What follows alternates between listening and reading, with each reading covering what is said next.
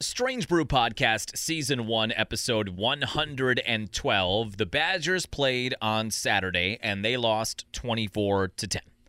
The Packers played on Sunday and they lost 24 to 10. And I feel very different about both of those games and the programs and what things look like in the future coming out of them. We'll talk about all of that. The Packers, obviously, not a lot of progression, maybe some regression. Things not looking too good at Lambeau Field. But the Badgers and Braedyn Locke kept themselves in a game against the number three team in the country in prime time. And it was a one score game when jump around hit. I feel okay about all of that. We'll break all of that down. We'll do our weekly roundup of all the NFL stuff, and we will touch on the Bucks quickly. It was decidedly not a great sports weekend for Wisconsin. When the Packers lost, I saw a lot of, well, at least the Bucks played tonight. And then Flavor of Flav delivered one of the worst renditions of the national anthem of all time up there in the Carl Lewis area. And then the Bucks had no energy, no life. That was a veteran team in October in the NBA. You could tell right away that was going to go south. Not a great sports weekend, but we'll recap it anyway because that's what we get paid to do. Let's go. On the ground, a chance here. Durham to Hardy to first. Hit time! Yes! The Brewers yes! win! Yes! Here comes Melvin to the 25, to the 20, Gordon 15, 10, 5, touchdown! Wisconsin! Record-breaking run! Morgan a smash up the middle, base hit to center. Here comes Gomez around third. A throw and the Brewers win. Here's the snap. He looks, he throws, it's complete interception. And there is your Super Bowl dagger. Booker the drive, gets inside, leans in, knocked away and stolen by Holiday. Phoenix has to foul on a pinnacle ball, throws it down. Swinging fly ball in the right center. Broxton is there, and they're the champions. They have done it. It's been a 50-year journey. Wisconsin, we've got a room at the top of the world tonight. Are NBA champions. Some sad entertainment news over the weekend, too. You maybe saw it during the Badger Ohio State game. I don't know if it deserved the bottom line scroll, like a breaking news scroll that it got. Maybe. I don't know. Matthew Perry passing away. That took my breath away a little bit on Saturday. I was on Twitter watching the Badger Ohio State game, but now you almost always have to be connected to some social media during these games to find out how other fans are feeling or what other people are thinking. Maybe you steal some takes and put them on your podcast. I don't know. Is that the worst thing in the world? Maybe you throw a take out there, somebody steals that. It's one of those kind of things, mutually beneficial. And I saw as I was going through some Badger stuff the TMZ tweet that had Matthew Perry's face and had passed away at 54 years old. I got to be honest, I gasped. I, I'm not maybe the biggest Friends fan in the world, but I've seen every episode multiple times. If it's on once in a while on TBS or on in a rerun or a Thanksgiving episode pops up, I'll watch it. I watched it when it was on, and then the girl I dated in college will love that show. It was always on at, a, at the apartment, at the house we lived at up in Stevens Point. So I've seen a lot of episodes of Friends. And for him to pass away that young, it sounds like it was, they said accidental drowning, but then there was a cardiac arrest call before that. That probably was a bigger part in the whole deal.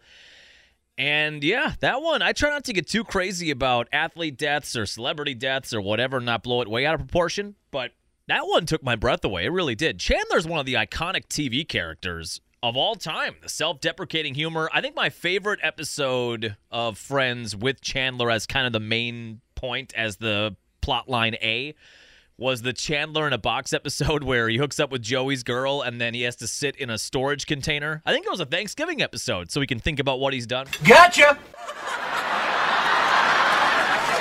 That doesn't sound like thinking to me. Sorry. You know, I don't think you should be talking at all in there.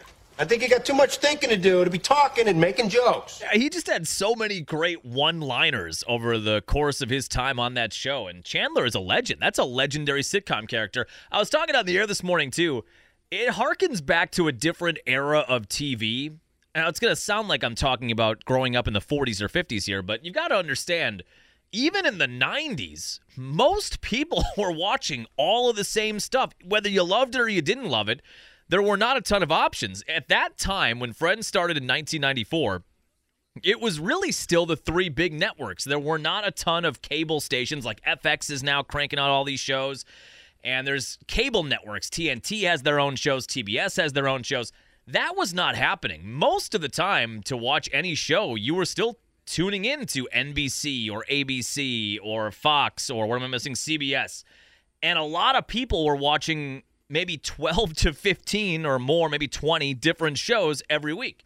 It was different for radio too, because when we talk about some TV on the air, and we do it from time to time, it's much more difficult now. If you wanted to go on the air on a radio morning show in 1995 and talk about a funny scene from the Friends episode last night, there was a pretty good chance that 60 to 65, 70% of your listening audience was watching that show last night.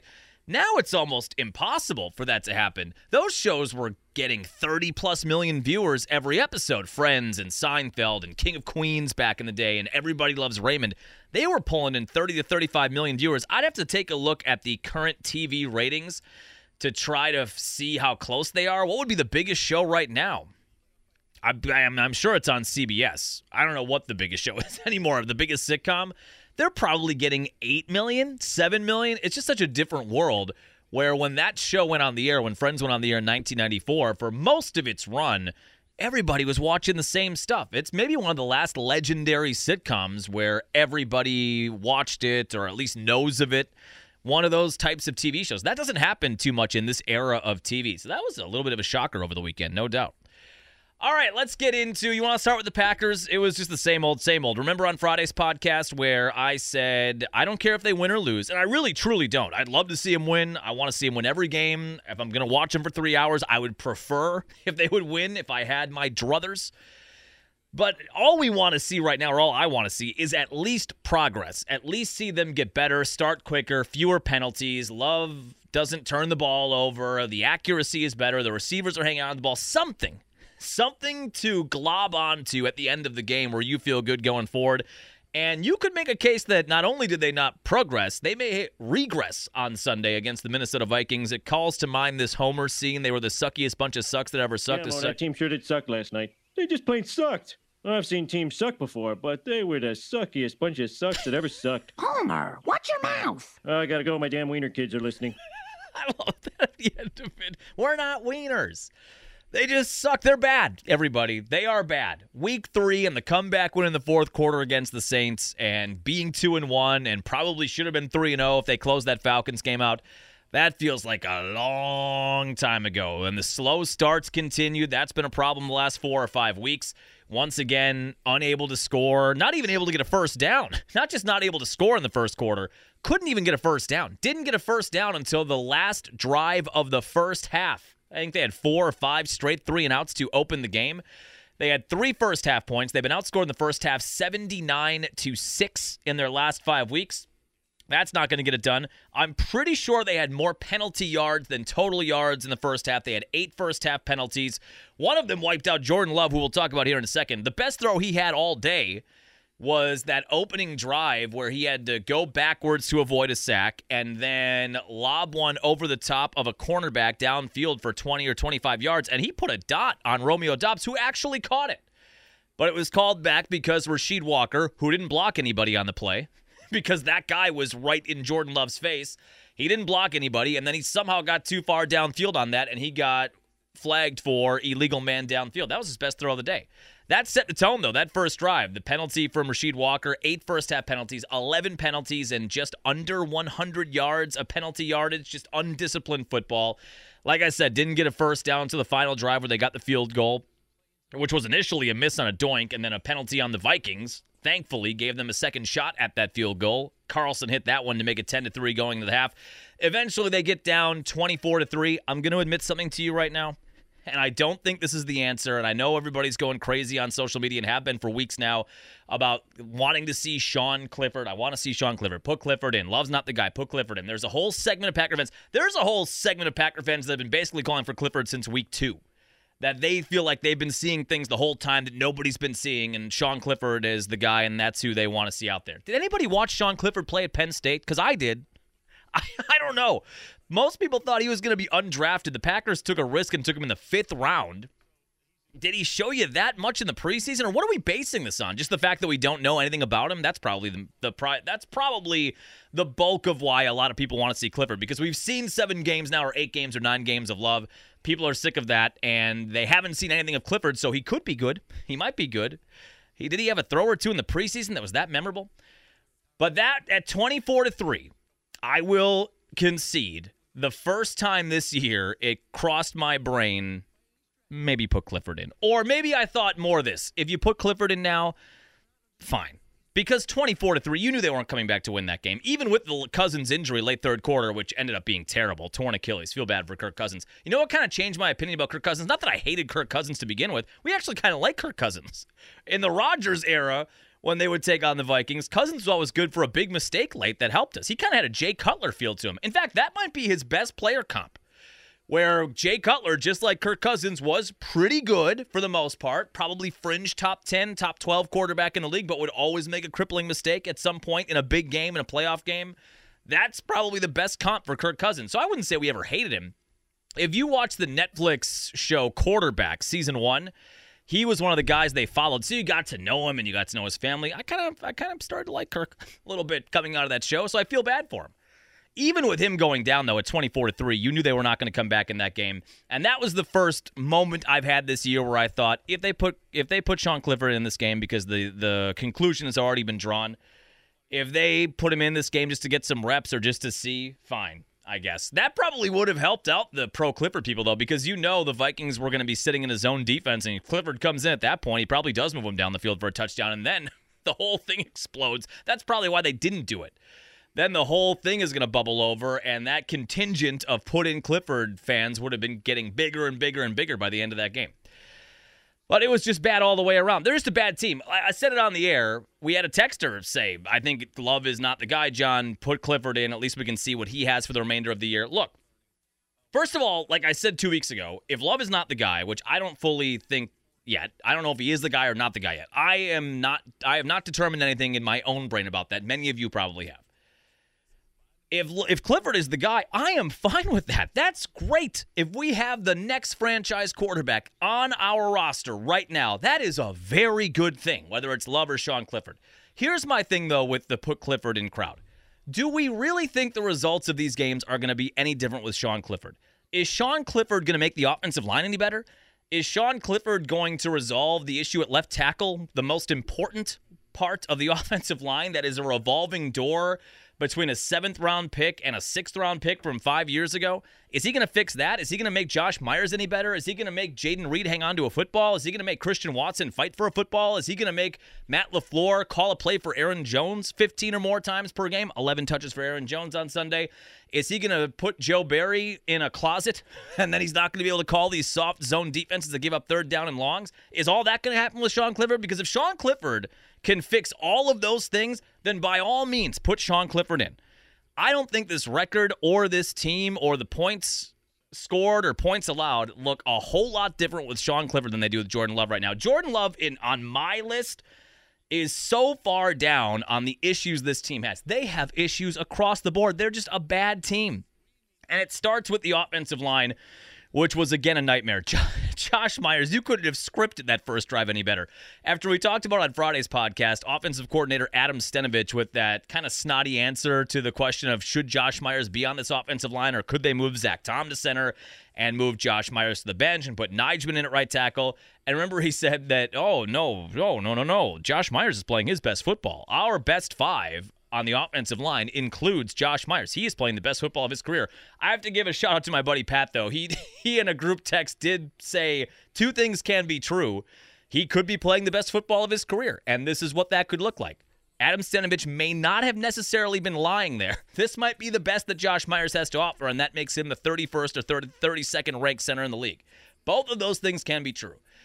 But after he went on that whole rant about how he's playing the best football of his career, on the opening drive in a what third and one situation, he blocked nobody, and then he got whistled for a penalty.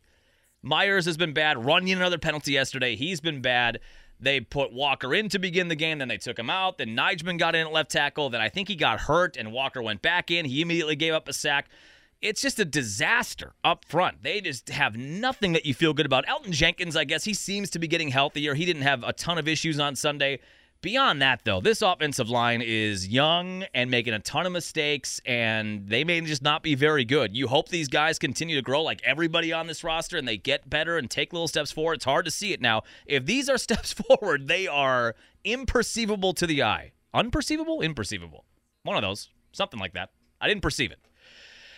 It's it's all to me, it all starts there. It was another mess up front on Sunday. And Aaron Jones, 11 touches. I don't I don't know, guys. I don't know. I don't know what has to happen to get Aaron Jones the ball 15 times. And they end up scoring. The one touchdown drive they had was the fourth and one pass, the fourth and goal pass to Romeo Doubs, where they scored their only touchdown of the day. To not give him the ball one time down there, you had first and goal at the one yard line, and you didn't use Aaron Jones, your most dynamic playmaker, at all. It makes no sense. Is he on a pitch count? Is he hurt? He says he's 100%. Maybe he's not 100%. Most players are going to say that. If he is 75 to 80%, you give him the ball there. I mean, that's no better place to give him the ball. If you can only give him the ball 11 times in a game, give him one on a goal to go down at the one yard line. I just cannot figure out why we continue to have Aaron Jones at less than 15 touches per game. That seems like the most simple thing to do and it just doesn't get done. I don't even know if LaFleur was asked about it after the game, if he had a chance to say, hand up, that's on me. We got to be better about getting in the ball. I have no clue. I didn't listen to the entire post game. That was another problem on Sunday. And yeah, Jordan Love. He missed some throws. He made some throws that weren't caught. Cheesehead TV put together a montage of all the drops on Sunday. Some of them, I would say, they were stretching a bit. Some of them weren't great throws. But 80% of them were just straight up drops. You think about the interception. Jayden Reed's got to make that catch, guys. There's no other place that ball could have been put. He had two hands on the football and had it ripped away for the interception. That interception was not on Jordan Love. Dontayvion Wicks on second and five on a catch that probably should have been a touchdown, would have at least been first and goal at the one yard line. Had a three yard cushion, nobody around him. Love put it in between the one and the three on his jersey. He couldn't hang on to that. How many times did Christian Watson have two hands on the football? I can't tell you how many times Jonathan Vilma, the analyst on Sunday, would go to a replay and it would be a Packer wide receiver with two hands on the football, and he would say, You get two hands on it, you got to make a catch. In the NFL, if you get two hands on it, if you get one hand on it, you really need to make the catch. If you have two hands on it, Christian Watson, uh, he's six foot four. And we saw what he can do in the open field last year when he had room to run on sort of those crossing routes from Aaron Rodgers or getting in the ball quickly for wide receiver screens. He's got to learn to fight for the ball a little bit. Every toss up they have in the end zone or every 50 50 ball, it feels like he just wilts in those situations. And his stock is crashing with the injuries this year, but then also he's supposed to be your go to guy right now with him and Doubs, 1A and 1B. And every jump ball that is put near him, it just seems like he gets muscled out of every ball. So there were a lot of drops, and there were Jordan Love misses too. A microcosm of this to me was on the final drive or second to last drive where they were down 14 and just trying to figure out any way to get the ball downfield and get one touchdown, put yourself in an onside kick situation, maybe get that back, score again, get it to overtime. He had a pass to Romeo Doubs on the near sideline that was 25, 30 yards downfield, and the number one argument right now to go to somebody else or to draft a quarterback in the next draft or whatever is that he can't complete the deep ball. He threw a strike to Romeo Doubs on the near sideline, and Romeo Doubs alligator armed it. I don't know why he did that, but he did. And then later on that drive, he had Christian Watson wide open on the far side, 20 or 25 yards downfield, and then Love just overthrew it. There are just, they can't get in sync. Watching this team try to move the football down the field is like watching a bomb get defused. You're just on the edge of your seat because every snip of the wire, every down, every handoff, every pass, getting everything to go perfect, getting Jordan Love to throw the perfect ball, getting the wide receiver to actually catch the ball, making sure the offensive line doesn't commit a penalty in case something good actually did happen. They can't get that all together to get down the field on a 10 plus play drive and score a touchdown. One time they did it yesterday. It's an incredibly difficult feat right now for this offense to be able to get the ball down the field on a long drive and not make any mistakes. Because if Jordan Love puts one on his wide receiver's hands, they're not catching it. And then a play later, Jordan Love overthrows a wide receiver. And then a play later, they do get a pass completed downfield, but it's a illegal man downfield or a hold on the offensive line. It's just something goes wrong, it feels like, on almost every play for this offense. It is incredibly tough to watch them try to put together an offensive drive. They end up losing 24 10. I did think when Cousins left, obviously their backup quarterback, what was his name? I don't even remember. Jaren Hall, is he a rookie? 25 years old. Yeah, he's a rookie. Oh, he was, he went to Minnesota. All right, I don't remember it, but when he got in and the Packers immediately got a turnover, and then the first play after that turnover in Viking territory at the 25 yard line is a one yard shotgun run to A.J. Dillon, which the crowd then booed. And Jonathan Vilma, remember on the broadcast, said, I don't know why they're booing. You got timeouts. Vilma, they're booing because you're not getting Aaron Jones the ball in that situation, and you're down 14 points with five minutes left, and you're handing the ball off to A.J. Dillon for a one yard gain. That's why they're booing. The offense just cannot find any consistency right now, though, and I just don't know how much of that is on Jordan Love. Jordan Love may well not be the guy, but like I said five minutes ago, with the offensive line issues and the receivers not hanging onto the ball and the play calls not getting the ball to their most dynamic playmaker, I, I, don't know how high up Jordan Love is on my list. I guess we'll give him a fail for the can he be as good as crap Aaron Rodgers? We've been documenting that all year. Pass, pass, pass first three weeks. Every subsequent week is a fail. It's not all on him, but he missed plenty of throws yesterday too. They end up losing 24 to 10. The defense was not good. Jaire Alexander was bad. He just got cooked by a variety of different wide receivers. That's supposed to be the number one corner in the league. And then he was obstinate, word score, in his post game press conference. I don't know if you saw that outside of his locker. For two minutes and 10 seconds, he kind of pulled a Marshawn Lynch. Remember Marshawn when he said, I'm just here so I don't get fined? That was funny. Jaire had a smirk on his face and was kind of fake listening to the questions. You know what I mean? He had that kind of an attitude about him. Oh, okay, good question. And then he would just say, I don't know. I don't know. Every question. And They grilled him for two and a half minutes. Oh, yeah, I don't know. All right. Well, you know, you're supposed to be a leader on this team, even though you're still young. You're paid as the number one corner in the league, right? Still and you're getting worked over by second and third string wide receivers out there. That last touchdown the Vikings scored, he got worked on the inside seam for an easy touchdown. That was literally the play after the turnover, I think. So that was bad. But the defense overall, they just couldn't get off the field. They would be good on first and second down, and they'd put the Vikings in third and nine, third and 10, third and 12 situations, situations where you should be able to get off the field 75 to 80% of the time, and they couldn't. It was almost like the Vikings operated the best when it was third down and 10, third and 11, third and 15. Because that zone defense is so soft, and Cousins would get time. They couldn't put a lot of pressure on him. And Cousins was able to get enough time, and he's an accurate enough quarterback where he would wait for somebody to get open and he'd throw a strike and they'd move the chains first down. They couldn't get off the field on third down yesterday. I wouldn't say they were the number one reason they didn't win, but they weren't good overall. TJ Slaton had a good game. Preston was okay. Preston did get two sacks. They were coverage sacks for the most part. Yeah, TJ Slaton played a pretty good game. Kenny Clark had a sack. Overall, just typical Joe Barry defense, just sitting in zone, giving up a lot of yards, trying to bend, not break, but giving up 24 points in the process. Overall, no progress. And right now, the Packers have lost four in a row. They're two and five. Right now, they would have the number five overall pick in the in the upcoming draft.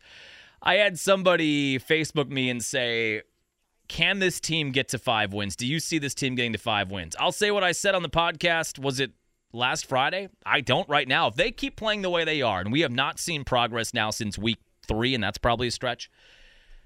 If they keep playing like this, I don't know, man. I don't know where you see the wins. At this point, though, if you're not going to be a playoff team, if you're not going to fight for a playoff spot, it's almost better for a young team that has so many voids talent wise. It's almost better now if you just win four games or you win three games or you win not a game for the rest of the year and you get the number one overall pick.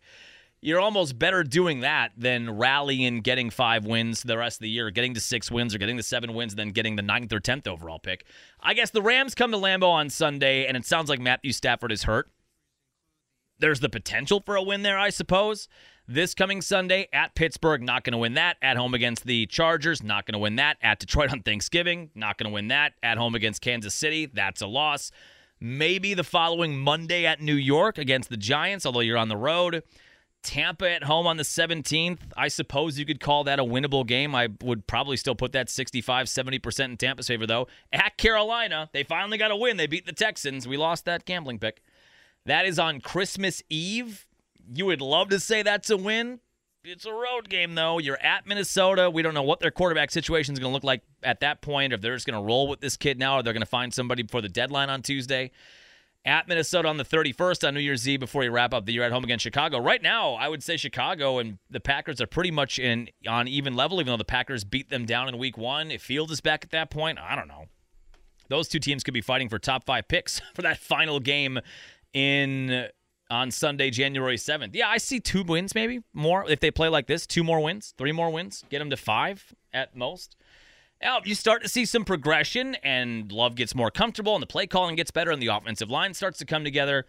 Maybe you have a chance to get to seven or eight wins. Doesn't seem likely, but yeah, right now with the way they're playing, you look at that schedule up and down, it's tough to find this team getting to more than four or five wins on the year, which again might not be the worst thing. If you're going to be bad, you may as well be bad, you know? Trade deadline is on Tuesday, right? Or is that trade deadline on Thursday? Maybe Thursday. Were other guys you trade? The trade deadline in the NFL, although it has gotten more NFL trade deadline. In recent years, there has been more, or there have been more trades made. Oh no, it is tomorrow. Trade deadline is 3 p.m. on Halloween. I gotta be honest. If you look at this team right now, if you get offers for some of these veterans, I would imagine there's a playoff team out there that would be interested in Preston Smith services. Preston's got four sacks on the year now. He had two sacks yesterday. He's a guy who could thrive on a competitive team or a playoff team coming in as an edge rusher. If someone's going to give you a fourth or fifth round pick for Preston Smith, you probably should take that. If someone's going to give you a third round pick for Aaron Jones, you're not using him. You're not using Aaron Jones. You may as well trade him. If someone offers you a second or third round pick for Aaron Jones or even a fourth round pick, he's not going to be back next year anyway. You may as well take the draft capital. Who else would you put on the trade block right now? Would you trade Kenny Clark? Would you trade Jaire? If somebody offered you a second round pick for Jaire or a first round pick, I don't think you're going to get a first round pick. If someone offered you a second round pick right now for Jaire, would you do it? I think I would. Because you have to right now look at this 2 and 5 team. They're one of the worst teams in the NFL right now. And you haven't seen the progression where you can say, "Okay, we might be good next year right away." Then they may be, they might be, but right now on October 30th, it's tough to look at how this team has performed and say that there are going to be a lot of these guys back next year and they're going to get better and they're all going to grow together and they're going to be a playoff team again in 2024 or 2025. I hope that's the case. I hope we start to see that at some point this year and spilling over into the beginning of next year. But right now, as we're recording this podcast, it's tough to look at this team and say, is Jaire going to be here when they're good again? Is he going to be here in two or three years? So if he's not, then you may as well trade him. Now, they did sign Rashan Gary to an extension this morning, which I loved because it meant to get that loss out of the news cycle. That's just savvy PR. Packers suffer a fourth straight loss. They look terrible doing it. They had Viking fans doing the skull chant at Lambeau Field. We better do something to cleanse the palate here. They announced the Rashan Gary extension. That I don't mind. He's 25 years old. If you are hopeful that this team in the next year or two is going to get back to being a playoff competitive team, then Rashan Gary is a part of that plan, and then the extension makes sense. Four years, 100 million. It sounds like they signed Rashan Gary too. But is Jaire? Where is Jaire in his contract? Halfway through it in the next year or two, is he still going to be here or want to be here? If you get a good offer for Jaire, I think you've got to think about that too. But guys like Preston, guys like Aaron Jones, they don't have a ton of veterans on this team. If somebody's offering you something, De'Vondre Campbell, feels very unlikely De'Vondre Campbell is going to be on this team again when they are a 9 or 10 win team or a 10 plus win team fighting for a division title. It's not going to happen this year. It's probably not going to happen next year. And at that point, you're probably out on De'Vondre. If somebody offers you something for the, for him, a third round pick or a fourth round pick, I mean, you just have to collect picks like they're Pokemon right now. If they're going to offer you, you got to do the trades. We'll see what they do or how aggressive they are on Tuesday. But that trade deadline is looming Tuesday afternoon. Just ugly, ugly, ugly at Lambeau Field. Now, on the flip side of the 24 10 losers this weekend, I actually feel pretty good about the way the Badgers looked. I understand that last year's Ohio State team was much better than this year's Ohio State team. You're talking about a team with CJ Stroud and that still had Marvin Harrison Jr. on last year's team. They were a much better team top to bottom. But you got your doors blown off 52 to 20 last year, and this year you lost 24 to 10, and it was a one score game entering the fourth quarter. I think I feel okay about the way the Badgers looked on Saturday night against the number three team in the country. I understand that there are things you want to correct, and they had a turnover early with Braelon Allen that took some of the early momentum away from them after their defense got turnover. Badger defense, I thought, held their own for the most part, and you gave up 24 points to the number three team in the country. Marvin Harrison Jr. got his. I saw some Badger fans upset about that on Twitter. There's not much you can do with that guy. I know the one that really made fans upset was second half, maybe early fourth quarter, where the quarterback had time and he found Harrison Jr. and there wasn't anybody around him for 10 yards. I don't know what you want to do with him, though. He's so good. He's the best wide receiver in college football. If you play up on him, he's going to go right past you. And if you give him a cushion like they did on that play, he's going to put the brakes on and be wide open. I mean, he's just, he's smart and he's athletic and he's just good. He is a Heisman candidate for a reason. He would look good in a Packer jersey. If you're the top five pick next year, if you have a top five or top three pick, there are plenty of Packer fans that are going to say draft a quarterback. That's not going to happen. But you could get Marvin Harrison Jr. That could give your wide receiving room some juice. There's just not much you can do with that guy. And if he gets behind someone, fans will be upset. If there's an eight yard cushion, fans will get upset. He's just that good. There's no real way to contain him or defend him. He had how many yards? He had 162 yards, or he had 123 yards and two touchdowns. But the defense overall, despite Harrison getting his and their running back getting that big touchdown late, they held the number three team in the country to 24 points. And again, that touchdown late was a backbreaker, but that was late in the game, four minutes left in the game. And they forced three turnovers. They had their chances, the Badgers did, to maybe steal a victory. They're still too young and they're trying to come together. I just think they're too raw to be able to capitalize on the mistakes Ohio State was making and turn them into a win but they turned him into a competitive game. Braedyn Locke, to me, again, feel pretty good about the way he acquitted himself in his second start.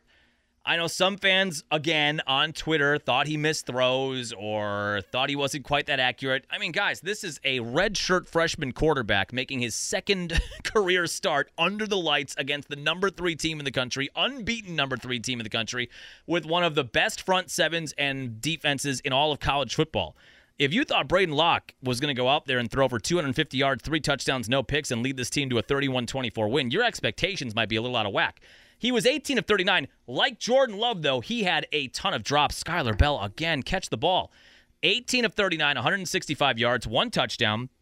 Did not turn the ball over. Led that drive to begin the third quarter that got the game tied. And he was moving the ball in spots after that. Field position became a problem. It was a lot like the Iowa game where the Ohio State punter was always pinning the Badgers back inside the 10 or inside the 5 yard line. And the Wisconsin punter was setting Ohio State up at about midfield just about every time. They did not win the field position game. And it's tough for Braedyn Locke when you're inside your 10 or 5 yard line, you are asking him to go on a 13 14 play drive against one of the top defenses in the country and go 95 yards up the field to tie the game. That's tough. He did get the ball past midfield a couple of times there, but that drive to open the third quarter where they got right down the field, tied the game up, it was a 17 10 game entering the fourth quarter. I mean, it was a game. You could talk yourself into getting the game tied or having a chance to maybe steal a victory if you were there or watching on TV.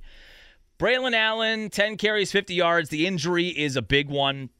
He left, did not return, which to me makes Braedyn Locke even more impressive when you factor in Dike and Allen. Allen, your best skill player, and Dike probably right behind Will Pauling as your second best wide receiver, or some would maybe argue your best wide receiver. You kept that a game in the second half without two of your most important offensive weapons. Braelon Allen got hurt late in the first half. That was on that drive that got them to the one yard line, and they ended up kicking field goal, which I think was the right call you were getting the ball to begin the second half. I understand you think about how many times you're going to be down at the one yard line. You've got to get a touchdown. You had to get points there. You could not risk not getting points there. And then, especially with Allen hurting himself on third down, so he would not have been a factor on fourth down. Losing Braelon Allen in that moment, you had to kick the field goal, go down 10 3, and then hope you get what you got to begin the third quarter a game tying touchdown drive, which is exactly what happened. Frustrating, though. I get it. Getting down that far to the one yard line against that defense and not being able to cash in for a six. That was probably Locke's worst throw of the day, was that throw to Skyler Bell, which he actually did catch. And he had a knee on the ground. If that pass is on the money, that's a touchdown and it's 10 7. That pass cost them four points. That was probably Locke's biggest mistake of the day. Overall, though, in my mind, he had a what a B minus, B, B plus kind of game for how young he is and how good that Ohio State defense is. He had poise, he had some moxie in there as well. Jackson Acker, he was okay when Braelon Allen left. He's going to be the guy now. He had nine carries, 34 yards, a little under four yards a carry. It did seem like he was always moving forward. He doesn't seem like the kind of back to me, at least given what we've seen so far, that's going to break out an 80 yard touchdown run the way Braelon Allen can or the way Jonathan Taylor could back in the day. You know, it's tough to compare him to those guys. He was always moving forward, though. He would get them in second and sixes or third and twos if you gave him the ball a couple times. Will Pauling, solid game again. He's having a great year. Four catches, 51 yards, and the touchdown. Bryson Green, in my mind, had his best game as a Badger. Just two catches, but he had that good catch to set the tone on that opening drive of the third quarter where he shook a couple of defenders, broke a tackle, got some YAC yards. Skyler Bell had a bunch of drops again, four catches. Acker had five catches out of the backfield. Defense, I thought, like we said, was solid. They kept their team in the game. That's a potent Ohio State offense. Their quarterback, Kyle McCord, is nowhere near the level that CJ Stroud was. Again, tough to compare him to a guy that ends up going number two overall in the NFL draft. There's clearly a Buckeye offense that's not what it was in the last few years, but the defense kept him in the game. And Ricardo Hallman, who maybe wasn't on Marvin Harrison Jr. enough, had another pick. He's got five interceptions. He's working his way into a pretty decent draft situation. If he wanted to leave, I don't know if he can. Is he only a sophomore? Hopefully, he has to stay one more year, Ricardo Hallman. He has been excellent in that secondary. Yeah, he only played one game in 2021. He played nine games. Oh, no, he did play. Oh, he played a little bit in 2021. How old is he? He's a sophomore. He'll probably be back next year. Six total picks now in his career, five, and had the one on Sunday of McCord a lot to like about the Badgers. The fourth quarter comeback at Illinois to get the win there. You kept yourself in the game, and it was a one score game entering the fourth quarter against Ohio State. And now we find out what they can do for the final quarter of the year. If you have the over on season wins at 8.5, or you juiced it to 9, you would need the Badgers to win every one of these last four games, get to 9 and 3 to cash that ticket on season win total over 8.5. All four of these games are winnable games. You are at Indiana on Saturday. They do not have a win in the Big Ten. None of these are going to be easy. Don't confuse winnability with cruise control wins, especially now, likely without Braelon Allen for at least a couple of weeks and still with a redshirt freshman quarterback who we all have some confidence in, but he's still a redshirt freshman quarterback. With all of that going, I don't know that any of these games are going to be 35 to 7 wins, but they should be able to win all of these games at Indiana on Saturday, at home against Northwestern. They're always tough, even in a year where the Badgers are really good. At home against Nebraska, they did cover for us on Saturday. That was a gambling win for us. They seem to be trending in the right direction. That is at Camp Randall. And then you've got the battle for the axe against Minnesota on Saturday, November 25th. The Badgers will be favored against Indiana. They'll be favored against Northwestern. They'll be favored against Nebraska. I don't know what that Minnesota line is going to look like by the time they get to it. All four of these games are winnable. I need them to win four. If I'm honest with myself, I probably see them tripping up at least one more time. It's a logjam now atop the Big Ten West as well. You've got four teams sitting at three and two, and I think Iowa has most of the tiebreakers right now. You would need Iowa to lose one more game. If you run the table with these last four games, you would need the Hawkeyes to lose one more to win the Big Ten West. They get back after it against Indiana Saturday afternoon. That is an 11 a.m. kickoff on Big Ten Network. It's just interesting that both football games ended 24 to 10. And coming out of that Badger game, I thought, hmm, okay, okay, we can maybe work with that. And coming out of the Packer 24 10 loss, I thought, oh, just more steps backwards for this Packer team. Weird football weekend here in Wisconsin. We had NBA on last night, too. We thought that was going to be a salvation, Packer fans, that the Bucks were on last night. Flavor Flav set the tone with one of the all-time worst renditions of the national anthem, Carl Lewis levels, Roseanne Barr levels of national anthem, which you kind of had to expect when I saw he was the guy that was singing the anthem. What happened is pretty much what I thought was going to happen when I heard his name thrown out there. And then the Bucks just didn't have any kind of juice. The Bucks after a nice start on Thursday against Embiid and the Sixers and Dame had all those big shots, they didn't have their legs under them. They didn't have a ton of energy not a lot of cohesiveness offensively or defensively. They looked like a new team playing together for the first time under a first year head coach. And the Hawks were a well oiled unit. Their head coach, Quin Snyder, came on at the end of last year. Something you don't see happen in the NBA a lot, where you fire a coach, there's an interim coach, and then the Hawks just determined Quin Snyder, who had a good run of success in Utah, they said, that's our guy. And instead of waiting to hire him in the offseason and he starts with a fresh slate this year, they said, yeah, if he's our guy and a lot of our core parts are going to be here next year anyway, why not just start it right now? And they did. The Hawks had the benefit of being under Quin Snyder for the last quarter of last year. They were younger, healthier, and hungrier, it looked like, and a much better chemistry out there on Sunday. Dame Lillard had one of his worst games maybe in the NBA. He had four or five turnovers early. He didn't hit a shot until the second half. One of the ugliest games of his NBA career. Giannis was okay, but really nobody had it going for the Bucks last night as they fall to one and one on the year. Now tonight you get the Heat matchup. We talked about this on Friday. This might be one of those rare October NBA games where there is a little bit of juice and a little chippiness out there when you figure or look back at what happened in the playoffs last year and then Dame Lillard was supposed to be the only destination was going to be the Heat in the offseason. The Bucks end up getting him there's that subplot to it too. This could be just a little edgy tonight. Heat and Bucks at Fiserv Forum a 7 o'clock tip time. Bucks are opening as five and a half point favorites. You just hope they come out with much better energy than they did last night in tonight's matchup against the Heat. Middleton should play tonight. Did not play last night. Maybe that was also uh, part of the loss on Sunday. It just sounds like he is not yet ready for back to back games, and they decided to rest him on the front end as opposed to the back end. Maybe thinking that this game with Miami probably could mean more toward the end of the year when you look at playoff positioning, things like that. Middleton is probably not going to play back to backs until you get to maybe January or February. It's sounding like. If I'm honest, I'm a little concerned about Middleton and having a David Bakhtiari situation here. It just doesn't seem like he's been fully able to get over the variety of injuries that he has sustained in the past 18 months.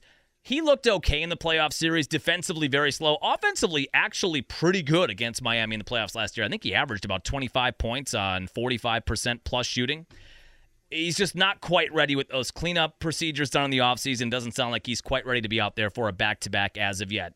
But I do I do get some Bakhtiari vibes from Khris Middleton. Hopefully the whole team looks better tonight. Again, 7 o'clock tip time at Fiserv Forum. And the World Series is back on tonight. You had the dramatic Rangers comeback. I have not seen any of the ratings yet. The Rangers were down 5 3 in the ninth inning at home in game one. Corey Seager, a game tying two run bomb with one out in the ninth inning, and then Garcia hit the walk off home run on the 11th. It was weird in the extra innings on Friday, no ghost runner. They're not doing any ghost runners. I don't think there's been an extra innings game in the playoffs up until that one to not have the ghost runner out there and then be back to the traditional extra innings rules. But Garcia ended it in the bottom of the 11th with a walk-off home run in the World Series. Amazing moment. And the Diamondbacks just crushed the Rangers on Saturday, 9 to 1, pounded out 16 hits. Well, the Diamondbacks have home field now. They stole it. Series tied at one. They are in the desert tonight. It is Scherzer and Pfaadt, that young righty who locked up the Brewers for the most part in his matchup there. He's been so good in the playoffs after a lackluster regular season. He had an ERA around six in the regular season. The playoffs, it's sitting at 2.65. That is the matchup for game three tonight in Arizona. 7.03 first pitch. That'll be on Fox tonight. That'll do it for us here on yet another victoryless Monday. We have not celebrated a victory Monday for the Packers in a long time. We'll get back after it on Friday. We'll be setting up the Packers matchup with the Rams. Maybe we'll know more about Matthew Stafford at that point. We'll be looking to the Badger matchup at Indiana, hopefully talking about a couple of Bucks wins as well, and we're probably going to be the last weekend of World Series baseball, regardless of what happens today, tomorrow, or Wednesday. Well, I guess the Diamondbacks could sweep them all and they'd be over. We'll either be recapping the World Series or getting set for the final game or games of the baseball season coming up on Friday's podcast. Have a happy, safe work week. We'll chat with you then.